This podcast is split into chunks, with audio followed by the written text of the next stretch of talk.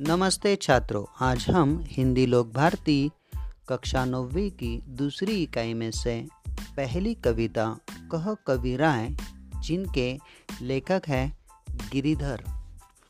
इसका हम अध्ययन करने वाले हैं।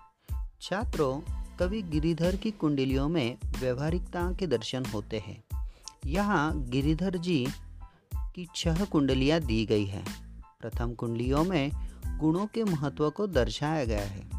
दूसरी कुंडली में लोगों की स्वार्थपरता का वर्णन किया गया है। तीसरी कुंडली में ऐसे लोगों के विषय में बताया गया है जो ऋण लेकर लौटाना नहीं चाहते। चौथी कुंडली में बताया गया है कि किसी भी कार्य को करने से पहले यदि उस पर अच्छी तरह विचार न किया जाए तो उसके क्या परिणाम होते? पांचवी कुंडली में पुरानी बातों को भुलाने का संदेश दिया गया है और अंतिम कुंडली में ईश्वर के स्मरण तथा परमार्थ पर बल दिया गया है। तो देखो छात्रों, इन कुंडलियों के माध्यम से हमें गिरिधर जी हमारे जीवन में गुणों के महत्व को उसी तरह हम हमें स्वार्थी नहीं होना चाहिए। और तीसरी बात कि अगर हम किसी से ऋण लेते हैं तो उसे हमें समय पर लौटाना चाहिए। ऐसे आदि विषयों पर हमसे वो वार्तालाप करके हमें समझाने की कोशिश कर रहे हैं।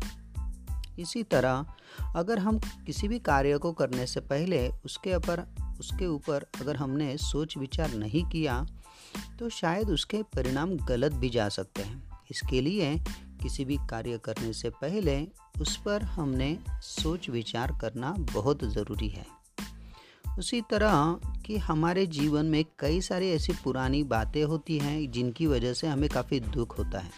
तो वैसे हमने हमारे जीवन में से पुरानी बातों को भूलना चाहिए। और इन सब में अगर हमें